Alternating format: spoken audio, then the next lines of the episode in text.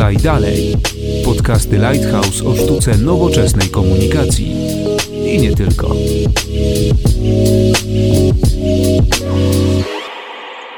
Dzień dobry, Konrad Domański. Zapraszam na dziewiąty odcinek podcastu Lighthouse Podaj Dalej, w którym porozmawiamy o influencer marketingu, czyli o współpracy z twórcami. W zrozumieniu świata influencerów i współpracujących z nimi marek pomogą nam dzisiaj Jacek Gadzinowski, twórca wideo, przedsiębiorca, podróżnik i kitesurfer. Witam bardzo, zapraszam na audycję oraz Małgorzata Kilian, specjalistka do spraw digitalu w Lighthouse. Cześć. Jacku, myślę, że o Twoich pasjach i działaniach warto byłoby porozmawiać e, na początku naszego podcastu, by trochę w ten świat influencerów naszych słuchaczy wprowadzić. No bo jak wiadomo, albo i nie wiadomo, wiele osób może kojarzyć cię z tego, że nie jesteś Jackiem Gadzinowskim, tylko Jackiem Gadowskim, Jackiem Gadowskim. Tak, to jest mój pseudonim artystyczny, który pochodzi od gier komputerowych kiedyś, ale też z pobytu e, w Anglii, gdzie kiedyś tam pracowałem, ale też brałem udział w różnych targach jakby branżowych i łatwiej było mi po prostu używać w ten sposób i w banku, czy gdzieś tam i tak już jakby zostało. Tak. Natomiast no ja też szukam jakiegoś wyróżnika, żeby ludzie się zainteresowali, to, to tak jak wszędzie w komunikacji, wyróżni się albo zginie, tak to zostało. Ja na początku tworzyłem treści głównie związane z podróżami, ze sportem, czyli z moimi pasjami, a dopiero jakby z czasem zrobiłem to, z czego, tak jak mówisz, jestem gdzieś tam może znany w jakichś środowiskach, to jest ten właśnie wjazd na chatę, czyli coś jak Crips, odwiedzanie twórców albo ciekawych ludzi, sportowców czy muzyków, bo ostatnio też takie rzeczy robiłem. I pokazywanie miejsc, w których oni żyją, co robią, nawet firmy pokazywałem e, różnego rodzaju e, CD Projekt, tak, czyli to, żeby ludzie zobaczyli to, co jest ciekawe, to, co chcieliby zawsze zobaczyć, ale nie mają tam dostępu, czyli to jest ten cały trend wojeryzmu, że my lubimy podglądać, tak, oglądamy Big Brothera i tego typu programy, tak samo tutaj chcemy uczestniczyć. I nagrywam głównie jako reportaż, czyli ja tak w zasadzie tam jestem jako osoba trzymająca ten sprzęt, tak, czasami coś tam powiem z offu, natomiast ten bohater, czy ta firma stanowi clue tego wszystkiego, tak, żeby widz sobie tak jakby chodził razem z kamerą i to wszystko widział. Te odcinki to już praktycznie 250 w tym momencie, prawie 5 lat, 130 milionów wyświetleń, mniej więcej to też by pokazało skalę. Pierwszy raz zobaczyłem, jaką to ma wielkość, jak policzyłem, że chyba było to 15 czy 20 milionów i to już była oglądalność taka, która wynosi tyle, co jakieś bardzo popularne filmy, które były kiedyś superprodukcjami, Krzyżacy, tak?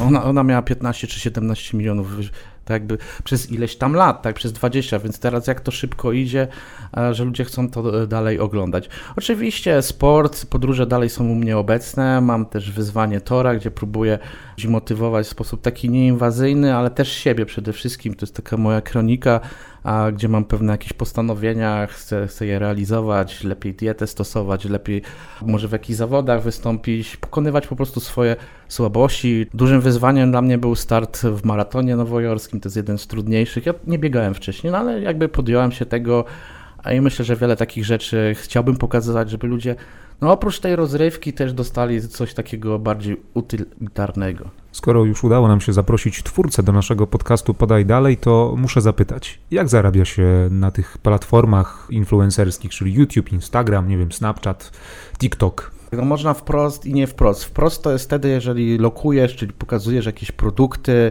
producentów, marek, firm, albo robisz jakieś specjalne filmy dedykowane. To jest taka zasada bardziej, która była kiedyś znana z endorsementu, czyli polecenia. Później bardziej to się zrobiło taką rzeczą jak lokowanie produktu, czyli wymyślasz całą historię, wokół której to wszystko jest. Oczywiście czasami jest trochę to dziwne, tak? Jeżeli ja widzę jakąś influencerkę, czy blogerkę, czy jakkolwiek ją nazwać i ona czyta książkę do jakiegoś płynu, do naczyń, tak? No to są czasami dość dziwne pomysły, ponieważ no to taki pokazuje trochę prymitywny sposób e, tego, jak to może wyglądać. Natomiast e, ciekawe jakby produkcje to bardziej taki branded content, czyli treści produkowane przez producenta zewnętrznego, czyli tego influencera, gdzie jest mocne lokowanie, a, albo jest lokowanie to bardzo wysmakowane, to zależy jak jest oczywiście umowa podpisana, gdzie powstają materiały, które normalnie nie powstają, bo są na przykład za drogie. jeżeli ktoś jedzie w jakieś bardzo ciekawe miejsce albo jakaś linia lotnicza chce otworzyć nową destynację, no to zaprasza właśnie takich ludzi, tak jak kiedyś byli to głównie agenci biur podróżniczych, tak dzisiaj to są influencerzy, którzy jadą, robią zdjęcia, robią filmy, i za pół roku na przykład jakaś linia lotnicza lub biura podróży otwiera ten kierunek i to mniej więcej tak, albo jakiś producent alkoholi chce pokazać, teraz był trend na alkohole zero, 0% zawartości, to też pokazywały się wizyty w browarach, jakieś, jakieś tutaj, że ktoś pokazuje jak konsumować ten alkohol, więc to jest tego typu sposób zarabiania. Drugim jakby sposobem jest to, że sprzedaje się swoją osobę jako po prostu taki baner reklamowy na zewnątrz, tak? Czyli, że my jesteśmy ambasadorem jakiejś marki, mówimy o niej długoterminowo, wszędzie jesteśmy tym oblepieni, czasami trafiamy na banery, na jakieś inne formy, które są nie tylko w internecie, ale także w rzeczywistym świecie, jak na przykład w przypadku Radka Kotarskiego, gdzie jest twarzą banku już chyba od trzech lat, z tego co pamiętam, a więc to też jest sposób. Następną kwestią to jest to, że ludzie próbują sprzedawać swoje produkty i to było, zaczęło się od czapeczek, jakichś e, koszulek, kubków, takich prostych rzeczy merchandisingowych. Natomiast jakby z czasem no, ludzie chcą coraz bardziej zaawansowanych produktów, to już im nie wystarcza, więc tam, gdzie są ciekawe branże, pojawiają się różnego rodzaju szkolenia na przykład, tak, w branży fitness, gdzie jest prowadzenie klientów, doradzenie jak prowadzić dietę, e-booki się pojawiają, jakieś szkolenia online'owe. I tak samo widzę, w ogóle trend e-booków się pojawił, także coraz więcej tych ludzi zaczyna to robić, natomiast nie wydaje książek, ponieważ no jakby ta młodsza widownia, czy ta dwudziestoletnia, no niekoniecznie chce mieć tą książkę papierową. Kolejnym sposobem zarabiania to jest to, że się występuje w różnych eventach, no tak jak kiedyś piosenkarze występowali, czy tam na jakichś kolacjach, otwarciach jakiegoś baru, tak, czy hotelu, tak teraz ci influencerzy są po prostu zapraszani, tak jak ktoś tam śpiewał do kotleta, tak teraz oni gdzieś tam się pokazują po prostu na stanowisku, czy to na jakichś targach komputerowych, czy, czy w jakiejś dużej galerii handlowej. I to są takie główne moim zdaniem sposoby zarabiania, bo oczywiście jest jakaś tam forma reklamy, która występuje też przy samym wideo, jeżeli tu mówimy, jeżeli tylko o YouTubie, Natomiast wszędzie to jest sprzedawanie po prostu swojego wizerunku i swoich jakichś tam zasięgów lub wyobrażenia tego, kim tak naprawdę jest nasza grupa celowa, tak? Czyli reklamodawcy potencjalnie oceniają, czy to, co wydają, opłaca się im przełożyć na potencjalne sprzedaże, cele czy jakieś tam inne sposoby. O pieniądzach jeszcze na pewno porozmawiamy. Teraz poruszmy temat influencer marketingu pod kątem zmian bo jak wiadomo na przestrzeni lat sporo się zmieniło. Influencerzy podobno zmienili świat mediów, zmienili podejście marek do promocji, co zresztą widać chyba gołym okiem. Jak to wygląda z perspektywy specjalisty do spraw digitalu, który na co dzień siedzi też w tym świecie, ale od tej drugiej strony, od strony marek właśnie? Zdecydowanie influencer marketing wpłynął na to, w jaki sposób marki kreują swój wizerunek i to w jaki sposób y, się promują. Te stare formy komunikacji czy promocji, takie jak reklama outdoorowa czy różnego rodzaju reklamy umieszczane w gazetach w pewnym momencie przestały odgrywać najważniejszą rolę, głównie dlatego, że odbiorcy po prostu poszli do internetu. Jak zmienił się influencer marketing? Przede wszystkim to jest ostatnie 5 lat, kiedy influencerzy zaczęli się specjalizować w tym, co robią, czyli dostarczać nie tylko markom jakościowy content, ale podchodzić y, do tego również w taki sposób biznesowy. Formy internetowe reklamy nie są już tak skuteczne. Tutaj należy nawiązać do tego, w jaki sposób użytkownicy zaczęli radzić sobie z reklamami, czyli po prostu je blokować. Dlatego współpraca z influencerem daje nam możliwość dotarcia do grupy docelowej, która e, jest e, świadomym odbiorcą, buduje zaufanie. Taki influencer daje nam gwarancję tego, że jego grupa odbiorców jest bardziej świadoma, buduje w jakiś sposób dialog, więc to też przekłada się na wiarygodność marki. Jacku, a z perspektywy twórcy? Przez te 5 lat, kiedy jestem tutaj aktywnie, a 7 lat, bo dokładnie dzisiaj widziałem, rocznica wybiła mi pierwszego filmu. Gratulujemy. Tak, no kiedyś był typowo wiralowy jakby aspekt tego, że się tam wrzucało filmy. Nie było filmów, tak? Nie było czegoś takiego jak branży, na której można zarobić, systemy zarabiania pojawiały się później, jakieś pierwsze pieniądze. To tak naprawdę od czterech lat, jeżeli możemy mówić, a tak profesjonalnie to jest od trzech i to się bardzo mocno rozwinęło. Dlaczego? Ponieważ, e, tak jak wspomniałeś wcześniej, zasięgi, myślę, tych mediów, zwłaszcza drukowanych, bardzo spadły. Dzisiaj, jeżeli spojrzymy po prostu, nie wiem, na magazyny kolorowe, czy, czy nawet na tygodniki opinii, tak, czy gazety codzienne, no to jak ja widzę, nie wiem, że magazyn dla mężczyzn się sprzedaje w 15 tysiącach sztuk, tak, czy 17, jakieś bardzo branżowe gazety to 2003. Jeżeli mówimy o wiodących jakichś e, gazetach codziennych, to jest 100-120 tysięcy. To są liczby, które można osiągnąć naprawdę u zasięgowych twórców, ale nawet takich, którzy tworzą bardzo merytoryczne treści, tak, bo się mówi, ok, bo to dla gimbazy głównie, ha, ha, ha, pośmiejemy się i tak dalej. Okej, okay, są to materiały rozrywkowe i one rzeczywiście mają jeszcze większą oglądalność ilość widzów, która w ogóle się zapozna z tym. Natomiast mówię, no w bardzo niszowych tematach jakby można mieć osoby, które są w stanie dowieść, tak powiem kolokwialnie, po 20-30 tysięcy osób w bardzo merytorycznym materiale, w rozmowie, w pokazaniu, nie wiem, jak wygląda firma, czy zrobienie jakiegoś employer brandingu. Naprawdę można znaleźć ciekawe nisze, bo to jest jakby bogactwo tego influential marketingu, jeżeli tutaj mówimy, że nie musimy tylko chodzić do największych jakby twórców, ale jest szereg bardzo ciekawych tematów, które można poruszać, no bo ja widząc przez te lata, ile ludzi się tam pojawiło, no to i jakaś branża akwarystyczna, i jakiś człowiek, który hoduje pająki, ptaszniki, tak, i jest jakiś człowiek, który jest mistrzem Polski i kalistenikę promuje, i nagle dzięki temu swoją jakąś firmę założył. I jest ktoś, kto pokazuje, jak produkuje w branży odzieżowej, tak? I naprawdę pojawiły się też podcasty, tak, które są łączone z wideo i można powiedzieć, ok, tam jest mało zasięgu, kilka tysięcy, no tak, tylko że to dociera znowu do bardzo określonych grup. I teraz tak, jeżeli my prowadzimy biznes, małą, średnią, czy nawet dużą firmę, tak jak kiedyś musieliśmy iść tylko i wyłącznie wiem, do pulsu biznesu, czy nie, do Rzeczpospolitej, tak dzisiaj możemy znaleźć 50 innych miejsc, gdzie komunikat na temat naszej firmy czy naszych produktów także może się pokazać. Niezależnie czy mamy firmę, albo nawet właśnie wprowadzamy, nie wiem, na rynek nową karmę dla ryb, tak? To też mamy miejsca, gdzie jesteśmy w stanie o tym powiedzieć. A czy wszystkie firmy powinny korzystać z usług influencerów? Czy generalnie są takie branże, w których lepiej stawiać na tradycyjną formę promocji i reklamy? Znaczy ja zawsze powtarzam od 20 lat, jak pracuję w szeroko pojętej marketingu i komunikacji, e, jeżeli nie jesteś gotowy na marketing ogólnie, to go po prostu nie rób i się skup tylko i wyłącznie na sprzedaży. Tak samo na pewnych formach marketingu też lepiej, żeby się omijał, tak? Czyli firmy, które nie czują wewnętrznie, nie mają procesów, mają dużo za uszami, tak? Czyli wejdziemy na jakiś GoWork, tak? Czy jakieś inne serwisy i zobaczymy, że tam się wylewa rzeka, że nikt tym po prostu nawet nie zarządza. Tak wtedy te wszystkie złe opinie mogą się przenieść na wszystkie inne miejsca, o których się po prostu mówi. Na pewno takie branże wrażliwe, gdzie trzeba się naprawdę zastanowić, e, czy wejść i pod jakimi warunkami, to jest na przykład branża finansowa.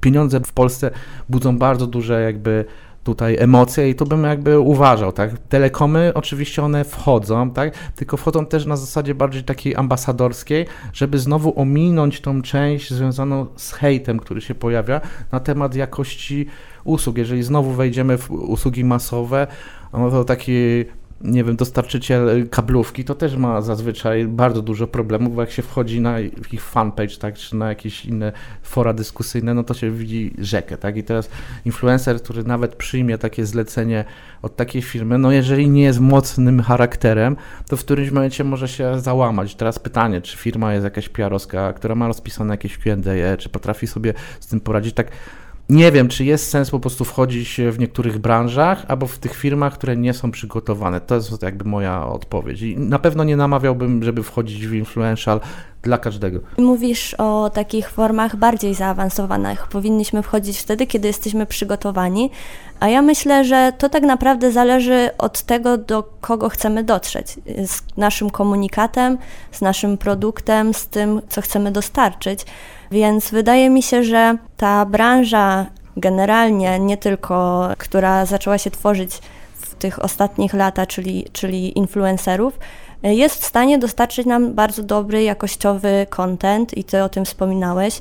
Tutaj ta branża finansowa uważam, że sobie świetnie radzi.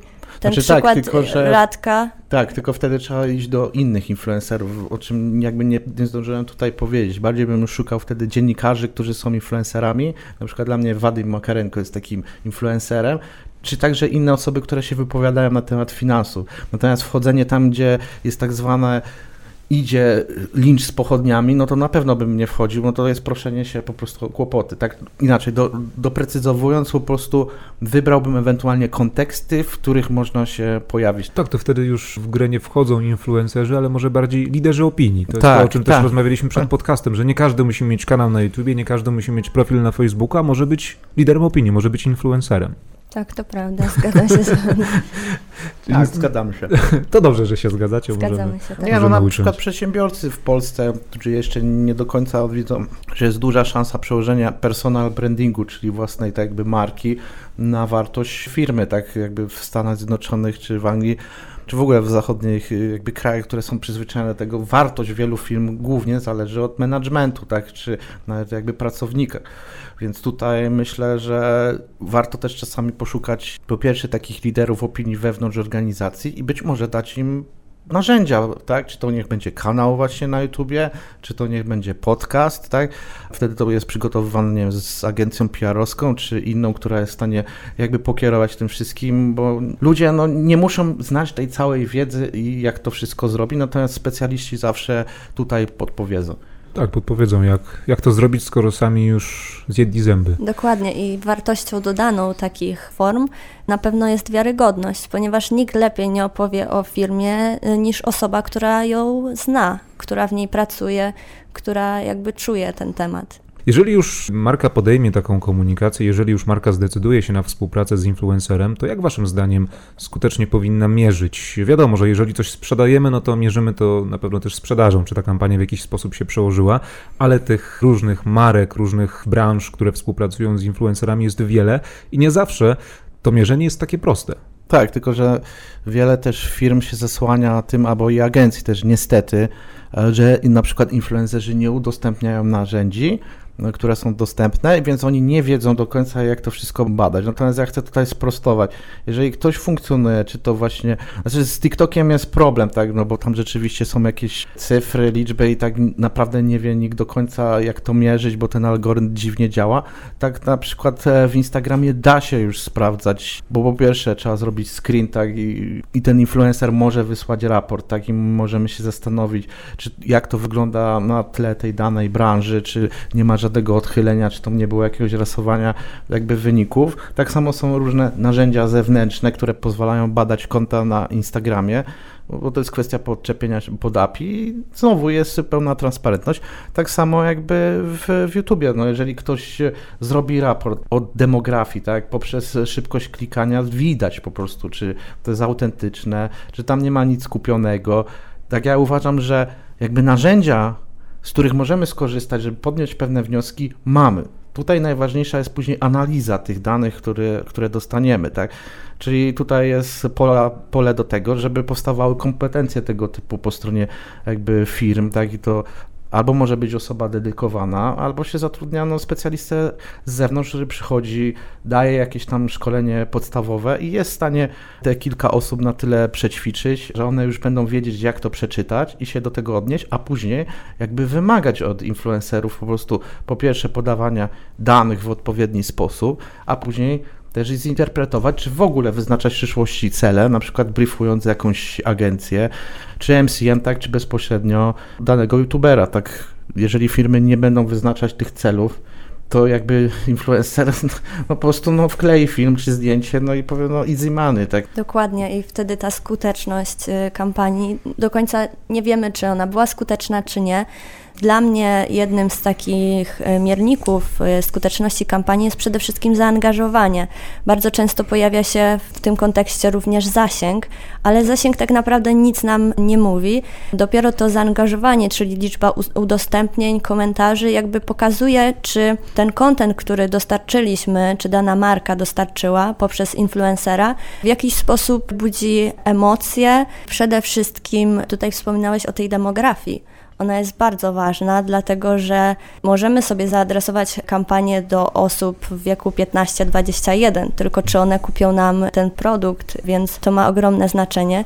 YouTube jest o tyle ciekawą platformą, że tutaj ma ogromne znaczenie też średnia oglądalność filmu, bo to, że ktoś wejdzie w film i kliknie, to nam jeszcze nic nie mówi, bo nie wiemy, czy on zapoznał się z tym, co ten YouTuber czy ten twórca chciał przekazać na temat danej marki, więc to też jest jedna z takich rzeczy, które, na które powinniśmy zwracać uwagę. Czyli po prostu te wszystkie dane, które można wyciągnąć z systemu, więc tutaj potwierdzam i tym wszystkim odpowiadam, którzy twierdzili, że się nie da, da się to wszystko zmierzyć. Natomiast wskaźniki zaangażowania, czy watch time, o której wspomniałeś, wynika w dużej mierze z tego, czy materiał jest dostosowany. Często influencerzy przyjmują zlecenia, których powinni nie przyjmować, tak, bo są to materiały, które nijak pasują do ich działań. To tak jak, nie wiem, ktoś prowadzi vloga o podróży i nagle ma powiedzieć, nie wiem, o rzeczach, związany z kosmetykami, no to przecież wiadomo, że, że zawsze będzie pięć razy mniej wyświetlone to, poza tym będzie dużo porzuceń. Inaczej, jeszcze też a propos demografii. Demografia to jest jedno, ale drugie, co też polecam zawsze klientom i jak chcemy weryfikować, to sprawdzajmy jakość też komentarzy, bo po nich będzie też widać, jaka to jest jakby widownia. Czy ona jest zaangażowana i ile ma lat, tak bo jakby dojrzałość wypowiedzi będzie bardzo dużo tutaj e, mówiła. No i też jakby o samym twórcy, czy to na Instagramie, czy na Facebooku, czy, czy właśnie YouTubie, czy dba w ogóle o tą społeczność, czy odpowiada, czy się angażuje, czy dopuszcza do tego, że są przekleństwa, bo jeżeli ktoś tego nie moderuje, no to też nie wiem, czy chciałbym pokazywać swój produkt w szalecie miejskim, tak, no bo tak bym miał to jakby ocenić. O tych dobrych i złych kampaniach jeszcze za chwilę porozmawiamy, bo to jest ciekawy temat. Liczę tu na jakieś gorące przykłady. Myślę, że jeszcze w kontekście mierzenia warto poruszyć kontekst kupowania lajków, kupowania wyświetleń, subskrypcji, fake kont, które nagle z pięciu subskrypcji robią się wielkimi kanałami, kilkadziesiąt tysięcy, kilkaset tysięcy nawet, no bo i takie, takie przypadki się zdarzają, to zwłaszcza w kontekście Instagrama, gdzie, gdzie marki chyba jeszcze nie do końca zauważają ten problem, znaczy zauważają ten problem, ale nie wszystkie reagują. Znaczy tak, właśnie, bo nie używają tych narzędzi, po pierwsze nie wszyscy wymagają tych danych, chociaż mówię, dużo się już tutaj zmieniło przez te pół roku ostatniego czy roku, że ludzie przeczytali chyba już wiele rzeczy, też wiele jakichś takich skandali, dziwnych rzeczy się wydarzyło, bo też te media brukowe, że tak powiem, lubują się w tym, że tam wywlekają takie rzeczy, no bo to dla nich jest klikalność. No ale też są narzędzia zewnętrzne, które widzą tak naprawdę skąd są ci fani, jaki był przyrost, tak i widać, że ktoś sobie kupił w danym momencie, czy nie, albo że to są fani z Turcji, czy jakby z Indii, więc jakby wszystko jest transparentne. No jeżeli ktoś chce mówiąc kolokwialnie, pchać pieniądze w konto, gdzie nie wiem, 70% jest z Turcji, no to jest po prostu przepalanie pieniędzy. Natomiast. Chyba, że wycieczki sprzedaje. Tak, tylko musiałby po, tur po turecku tam pisać do zupełnie innej. Poza tym nie wiadomo, czy to są tylko boty, bo w większości są to konta na zasadzie jednego zdjęcia i, i napchanych jakichś innych rzeczy. Natomiast e, ja myślę, że przyszły rok, już nie ten, powinien być już taką cenzurą tego, czy, czy firmy będą dalej w to inwestować. Moim zdaniem już chyba nie. I jakby trzeba jakby tutaj głośno o tym mówić, że jakby poziom ilości fejków i tych różnych dziwnych rzeczy jest bardzo duży, szczególnie na Instagramie. Tam to, to działa, tak, bo jest łatwiej jakby sobie kupić te wszystkie lajki, tak, czy, czy te właśnie tych fanów. Natomiast na YouTubie, YouTube czyści te, te rzeczy, tak, że już nie da się kupić tak, żeby, nie wiem, w przeciągu 10 minut nagle ktoś dostał 1000 łapek w dół. Oczywiście to się nabije, natomiast jakby system to później jakby zweryfikuje, że za szybko to wbito. Jeżeli kupi ktoś fejkowe subskrypcje, też istnieje możliwość, że, że to zostanie zweryfikowane. Czyli ten poziom jakby sprawdzania tego w YouTube jest chyba większy w tym momencie. Natomiast jeszcze istnieją tam możliwości, że jak ktoś się bardzo uprze, to sobie tam trochę podpompuje głównie wyświetlenia natomiast no, poziom ilości tych złych praktyk na YouTubie jest mniejszy. Na Instagramie jest po prostu łatwiej tym influencerom to zrobić. Poza tym oni doszli do wniosku, znowu, to są łatwe pieniądze. Tak? Kupię sobie za tyle, tu zrobię tyle, pokażę czekoladę, pokażę coś tam. To jest jakby inwestycja. Tak? Zapłacił 5, wyjął 15, 10 tysięcy za nic dokupił lajków, te filmy w ogóle na nie sprawdzały, w ogóle jakie są te komentarze, więc jakby to też jest kwestia wprowadzania pewnych umów, myślę, tak, że tutaj warto, żeby firmy pomyślały o bezpiecznikach. Ok, zlecamy jakimś tu influencerom czy tworom w postaci agregatorów takich, które nie wiem, kupują od kilku tam tych influencerów, czy set influencerów, że nie wiem, rozliczenie za kampanię jest dopiero po weryfikacji tak naprawdę, tak? Bo ja nie wiem, czy chciałbym płacić po prostu za coś, co tak naprawdę trafia do nikogo w zasadzie. Ja mam bardzo duże obiekcje co, co do Instagrama. Jakby jego algorytmy też mocno dość obserwowałem i, i no i widzę po prostu zalew tych wszystkich kont, które zabierają też miejsca, ten tlen tym normalnym twórcom, tak? No, jeżeli ja przykładowo 4 lata pracuję na to, żeby, no staram się, żeby rozwinąć konto i ono dobija do setki, a ktoś robi to samo w przeciągu tygodnia, wrzucając dwa zdjęcia, no to ja się zaczynam zastanawiać, no chyba... Co zrobiłem źle? No tak, co zrobiłem źle, albo w którym momencie jest to możliwe, kiedy widzę, jak działa algorytm i nie da się takich rzeczy zrobić, chyba że wbiegnie się tam na boisko gdzieś tam e, na, i zrobił jakiś show i cały świat o tym powie, no to okej, okay, te 100 tysięcy się zrobi, ale normalnie nikt nie jest w stanie wygenerować takiego zasięgu, i tutaj trzeba weryfikować. Natomiast e, też nie popadajmy w paranoję, bo oczywiście będą influencerzy, którzy są, którzy docierają do na przykład bardzo młodych kobiet, dziewczynek i tam poziom jakby zaawansowania pod postami tych influencerów czy influencerek jest większy. Tam nawet dochodzi w niektórych przypadkach do 20%. I to nie jest fake. Serio, bo, bo, ci, bo, bo ci ludzie się utożsamiają z taką osobą. Teraz jest taka nowa postać, która powstała tam w projekcie X, tak, Lexi chyba się nazywa. I jak się spojrzy, trzy miesiące temu tego Instagrama nie było. W tym momencie jest chyba ponad 250 tysięcy i po 25-30 tysięcy lajków i komentarzy tysiące po prostu. Tego nie da się wygenerować w postaci jakby sztucznej. Robi wrażenie. To prawda, po prostu się z nią utożsamiają. Tak, no po prostu polubili ją za to, że łamie polski język, że się przejęzycza, że tam jakieś błędy robi i tak dalej, ale to rzeczywiście ktoś musi kogoś lubić i się zaangażować. W tym kontekście e, ważne jest budowanie świadomości i ważne jest to, że w ogóle o tym mówimy, e, bo marki powinny zwracać uwagę na fake konta, fake influencerów, to jest y, jakby trend bardzo widoczny teraz, gdzie jakby te fałszywe informacje w ostatnim czasie są dużo bardziej popularne niż prawda. I wielu klientów też się boi po prostu wejść później w influential marketing, bo przeczyta właśnie na pudelku znaczy, ja bym się. Można się śmiać na temat pudelka, natomiast w wielu firmach jest to jakieś medium, które jest czytane, wiele osób po prostu to czyta i też stamtąd bierze informacje. Natomiast też stało się taką trochę modą, widzę w branży, szukanie właśnie złych praktyk i nagłaśnianie, kiedy nie mówi się o tych dobrych. I nagle wychodzi na to, że ten cały influential jest zły, bo Instagram jest zły, a to jest nieprawda, bo to jest bardzo jakby szufladkuje. Oczywiście, że tak, ale jednak y, trzeba być świadomym i rozwój nowoczesnych technologii determinuje to, że pojawiają się coraz nowe sposoby na to, żeby tworzyć fałszywe informacje, czyli to, o czym Ty mówiłeś, czyli boty, różnego rodzaju farmy lajków. I jakby nigdy tego nie unikniemy, więc ta świadomość wydaje mi się tutaj jest kluczowa, żeby mieć to gdzieś z tyłu głowy. Po prostu mierzyć, weryfikować, ewentualnie używać e, osoby, które audytują tego typu rzeczy. No są takie osoby dostępne i narzędzia są. I lepiej nawet zapłacić komuś, żeby to sprawdził, niż wydawać później po prostu rzekę pieniędzy i się zastanawiać, no za co ja tak naprawdę płacę, nikt nie przechodzi na moje konto, nikt nic nie kupuje, nie ma na badaniach, nie widać, no przepaliliśmy budżet, no to zróbmy krok do tyłu. Tak naprawdę to, czy wydamy to za miesiąc, czy za trzy miesiące z pozycji firmy jakby nie zmieni, pozwoli uniknąć właśnie niepotrzebnych wydatków. Czy waszym zdaniem, e, patrzymy tutaj na polski rynek, agencje PR, agencje kreatywne, w konsekwencji firmy dobrze dobierają influencerów do swoich kampanii? Nie zawsze, nie zawsze. A możecie podać takie, e, takie przykłady? No może nie, nie, nie mówię, że tutaj jakoś nie, no rzucać przykład, wieloma tych wiem, dobrych i złych kampanii. Jest coś takiego, że rzeczywiście ta demografia jest ważna i, i dopasowanie, ale też chodzi o geolokację. Wchodzi nowa firma, która ch chce uruchomić hulajnogi na terenie jakiegoś miasta. Tak? No to wiadomo, że trzeba brać wtedy influencerów, którzy są związani na przykład z tym miastem, a nie brać kogoś, który jest słynny na całą Polskę, no chyba, że chcemy mieć kogoś wizerunkowo. Natomiast też chodzi, żeby demografia się zgadzała, no bo na pewno, nie wiem, dziewczynki 10 czy 12-letnie, no nie będą jeździć na hulajnogach, gdzie trzeba mieć, nie wiem, nawet konto podczepione pod telefon komórkowy, no to musi być przynajmniej ktoś, starszy dzieciak, który dostał, nie wiem, od rodzica tą kartę, nie wiem, ktoś mu doładował to na telefonie, że sobie to wynajmie, no to tak mówię o fidlowersach, tak, w tym momencie że no ja byłem trochę no, no zdziwiony, tak, czy, czy tam jakieś hulajnogi, które mogli kupić z, sobie ludzie za 900 czy 1000 zł, kiedy to po prostu nie był target tych ludzi.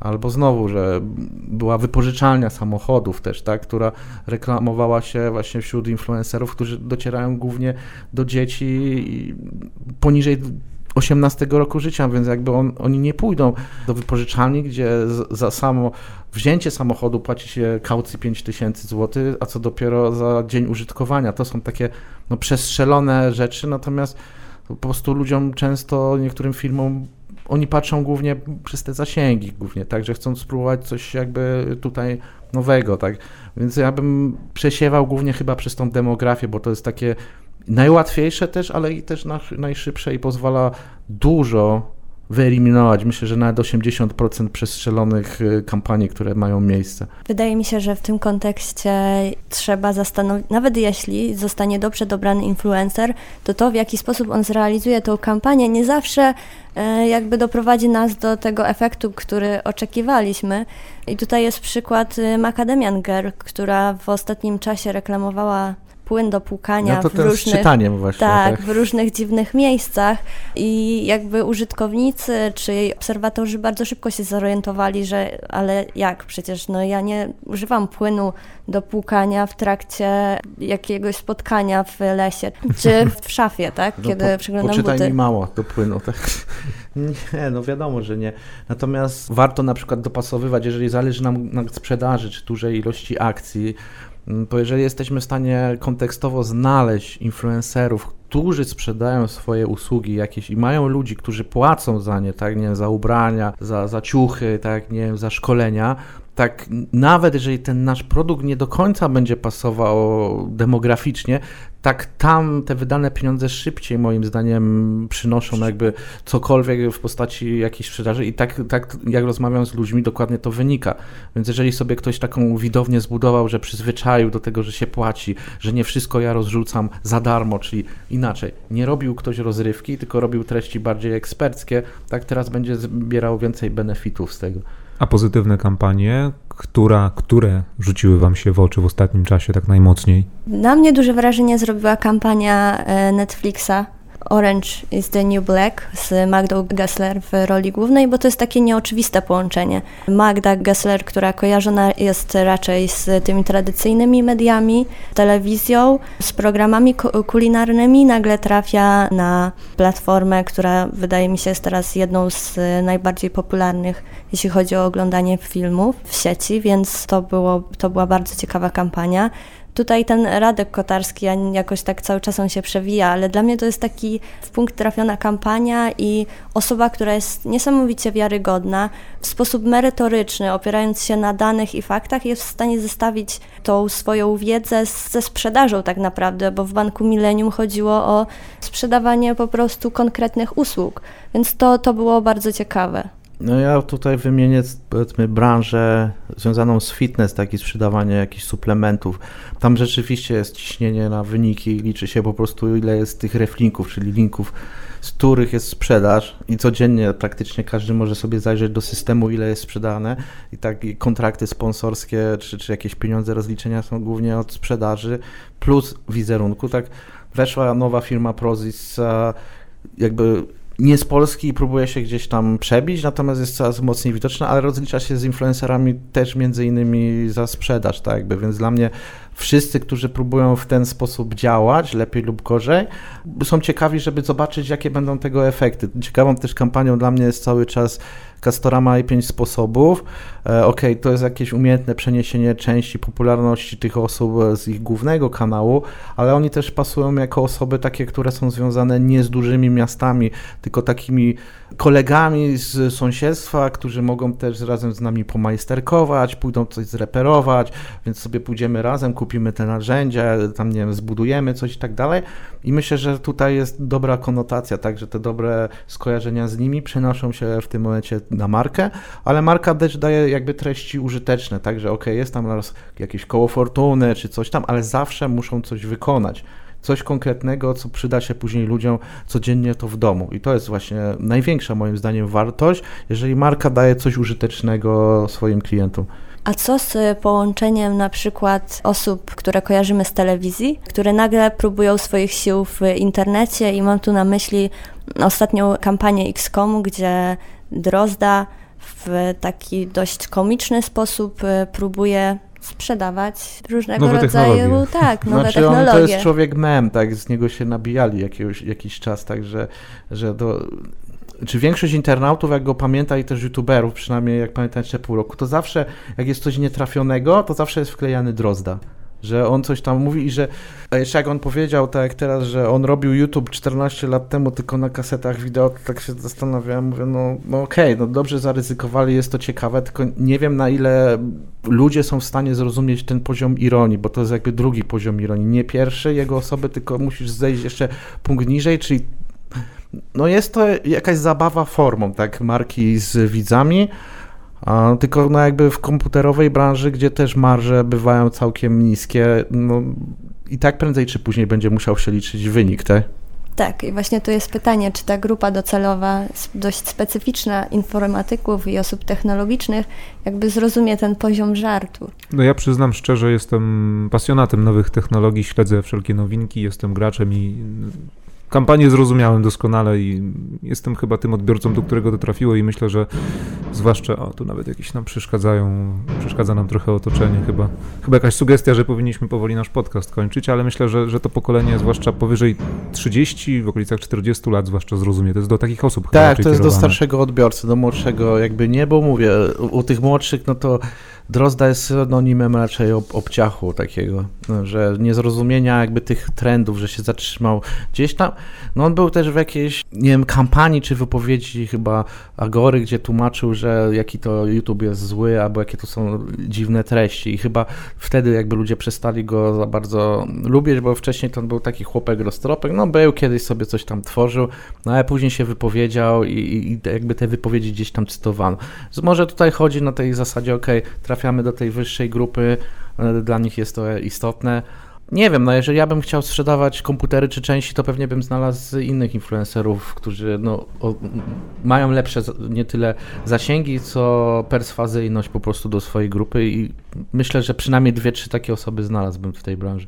Wiecie, ale ta zmiana pokoleniowa, zmiana odbiorców jest bardzo widoczna, chociażby w kontekście osób, które 30-40-latek, 50-latek może uznawać za kogoś wielkiego, a dla obecnego 15-20-latka to będzie tylko mem. I tak jak wspomniałeś tutaj z Tadeuszem Drozda, ale też no Diego Maradona jest takim idealnym przykładem dla, dla osób, które się pasjonują piłką nożną, legenda, wielki piłkarz, a teraz no, dla tych, którzy może dopiero zaczynają się interesować futbolem, to jest człowiek mem. No, człowiek mem, który jeszcze jest tam gdzieś chyba zlepiany, jakiś mecz chyba był pożegnanie chyba właśnie Pelego, był, było zdjęcie Pele, Maradona i chyba no tak. Platini. I Platini, tak. tak. I, jedno, I, było coś tam podpisane, ten od łapówek, a ten od narkotyków, tak? Więc już takie no, teksty. Tak, to tak. To ten mem był raczej no, taki mocniejszy. Natomiast jeżeli mówimy o memach i zrozumienia i przenoszenia tych ludzi z offline'u do online'u, to ma jak najbardziej sens, tak? Bo widzę całą, cały szereg ludzi z tego starszego pokolenia, które są lubiane w internecie. I teraz, jeżeli nie wiem, firma taka jak wasza czy inne rozważałyby, czy jest sens użycia takich osób do komunikowania w digitalu, ja uważam, że tak, na przykład są to muzycy hip-hopowi, tak? Do, do, jeżeli mówimy to o, czyli rap, tak? Do tego młodszego odbiorcy. Ale jeżeli mówimy starsi, to na przykład disco polo. Ja wiem, że niektórych boli jak to jest odbierane, natomiast w wielu miejscach myślę, że dotarcie do produktów byłoby bardzo ciekawe. Mm, jest, są też e, lektorzy, jeżeli mówimy o tej starszej grupie dla 30-40 latków, to jakby jeżeli weźmiemy mnie Łukomskiego czy Knapika, to każdy praktycznie film, nawet który jest jakimś wyrywkiem jego wypowiedzi, notuje jakieś setki tysięcy wyświetleń i tu bym jakby szukał, czy pogodynki. To są ludzie, którzy mogą przełożyć swoją popularność na to, żeby byli lubiani i przenieśli to emocje, jakby tą zdrową, fajną, na markę. Więc tu bym szukał jakby takich połączeń, bo tam dalej to wszystko jest. Czy waszym zdaniem zarobki influencerów, stawki za ich działania powinny być jawne? Moim zdaniem tak. Ja zresztą nawet się na ten temat wypowiadałem. Jestem za transparentnością. Tak jest w innych branżach, że znamy stawki, jakie są godzinowe, jakie są stawki na, w danej branży, ile się osób. Kiedyś były nawet takie listy w pewnej gazecie codziennej pokazywane przez kilka tygodni w dodatku praca, to jeszcze, to jeszcze w dawnych czasach. Natomiast transparentność, tak, czyli ta przejrzystość kosztów i dotarcie do nich powoduje to, że moim zdaniem i wielu innych rynek rośnie, bo jeżeli znam stawki, to jestem w stanie wiedzieć po pierwsze, czy mnie na to stać, czy płacę właściwe pieniądze, ewentualnie co powinienem zrobić, żeby ktoś mi pomógł, żebym te właściwe pieniądze zapłacił. Wiadomo, to by było tylko przybliżenie pewne, tak, że tu się mniej więcej tyle płaci, tu mniej więcej tyle, no ale od tego są jakby specjaliści rynkowi, agencje i, i pośrednicy, którzy powinni pomóc nam przejść przez to, no albo jeżeli to są twórcy, którzy no, biznesowo są ogarnięci, tak jak powiem w cudzysłowie, tak jakby sposób dogadania się myślę jest bardzo szybki.